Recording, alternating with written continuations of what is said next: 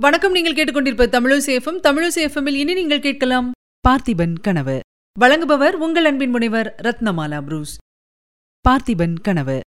மூன்றாம் பாகம் அத்தியாயம் பத்தொன்பது. பொன்னனின் சிந்தனைகள்.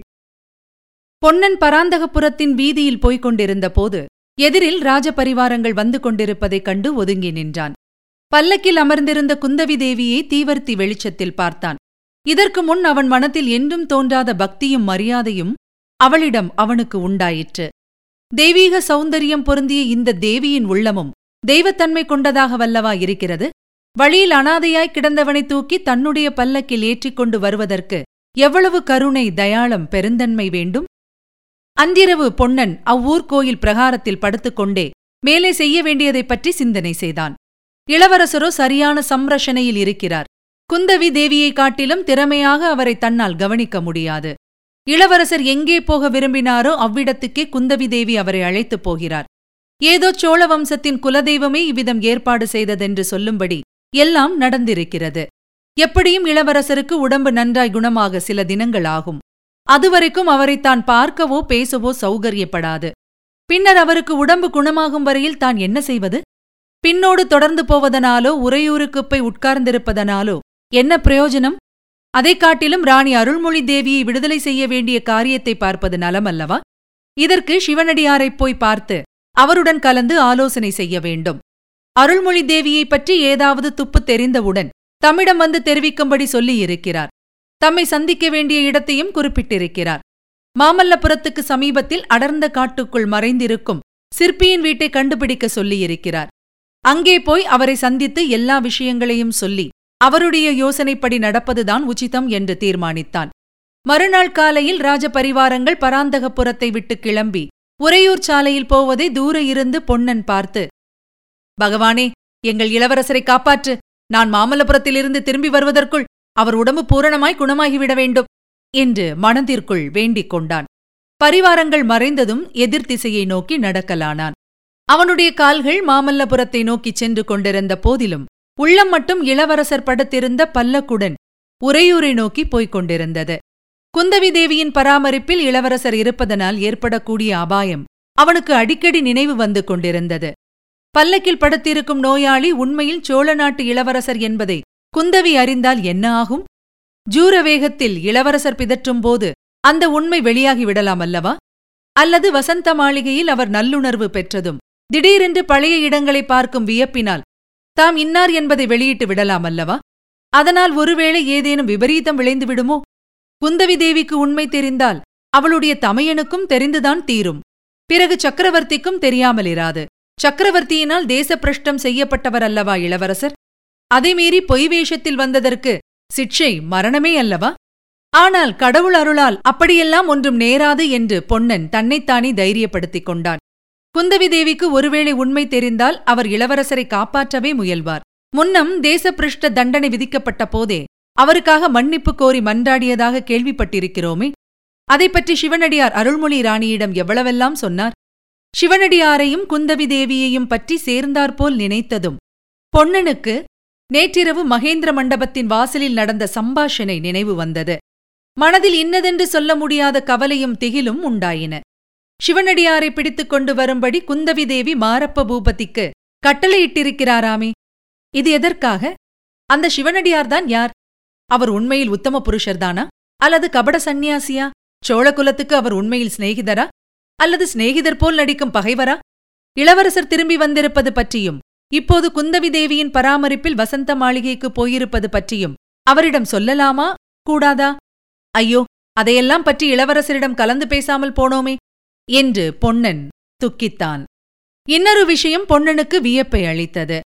இளவரசரை ஒற்றர் தலைவன் ஆபத்திலிருந்து விடுவித்த பிறகு அன்றிரவு காட்டில் ஒரு சிற்பியின் வீட்டில் தங்கியதாக அல்லவா சொன்னார்? தன்னை சிவனடியார் வந்து காண சொல்லியிருப்பதும் காட்டின் நடுவில் உள்ள சிற்பியின் வீட்டில்தானே? அடையாளங்களைப் பார்த்தால் இரண்டும் ஒரே இடமாக வல்லவா தோன்றுகிறது? ஒற்றர் தலைவனுக்கும் சிவனடியாருக்கும் ஏதேனும் சம்பந்தம் உண்டா? சிவனடியார் ஒரு மகான் என்ற எண்ணம் பொன்னனுக்கு பூரணமாக இருந்தது. அவர் தன்னை ஒரு சமயம் மாரப்பனிடம் அகப்படாமல் காப்பாற்றியதை அவன் எந்த நாளும் மறக்க முடியாது. இன்னும் அருள்மொழி ராணி அவரிடம் பூரண நம்பிக்கை வைத்திருந்தார் என்பதிலும் சந்தேகமில்லை.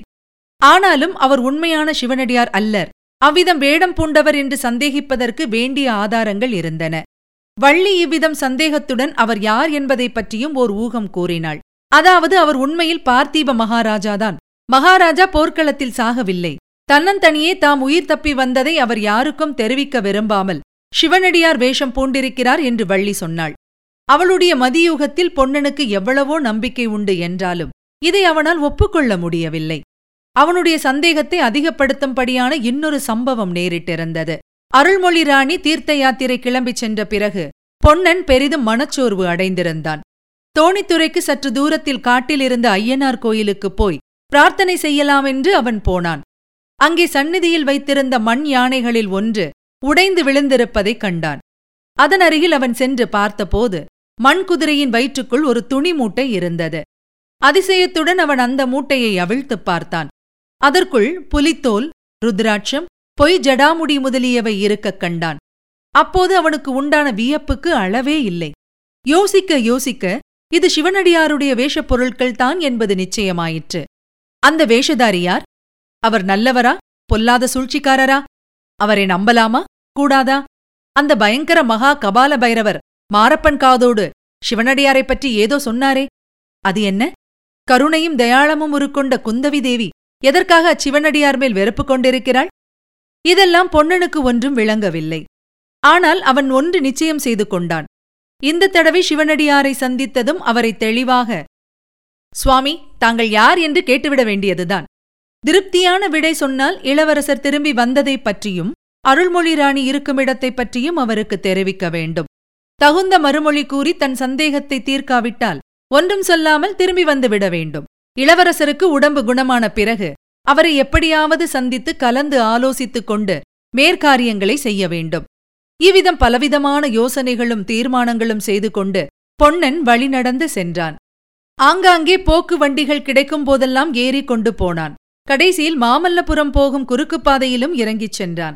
காட்டின் மத்தியிலுள்ள சிற்பியின் வீட்டுக்கு சிவனடியார் மிகத் தெளிவாக அடையாளங்கள் சொல்லியிருந்தார் அந்த அடையாளங்கள் புலப்படுகின்றனவா என்று வெகு கவனமாய் பார்த்துக் கொண்டு அவன் போய்க் கொண்டிருக்கையில் அவனுக்கு எதிரே சற்று தூரத்தில் ஒரு குதிரை வருவதையும் அது சட்டென்று குறுக்கே காட்டில் புகுந்து போவதையும் பார்த்தான். குதிரை மேலிருந்த வீரன் தன்னை கவனித்தானா இல்லையா என்பது பொன்னனுக்கு தெரியவில்லை. ஆனால் இளவரசர் சொன்ன அடையாளத்திலிருந்து அவன் ஒற்றர் தலைவனாய் இருக்கலாம் என்று தோன்றியது.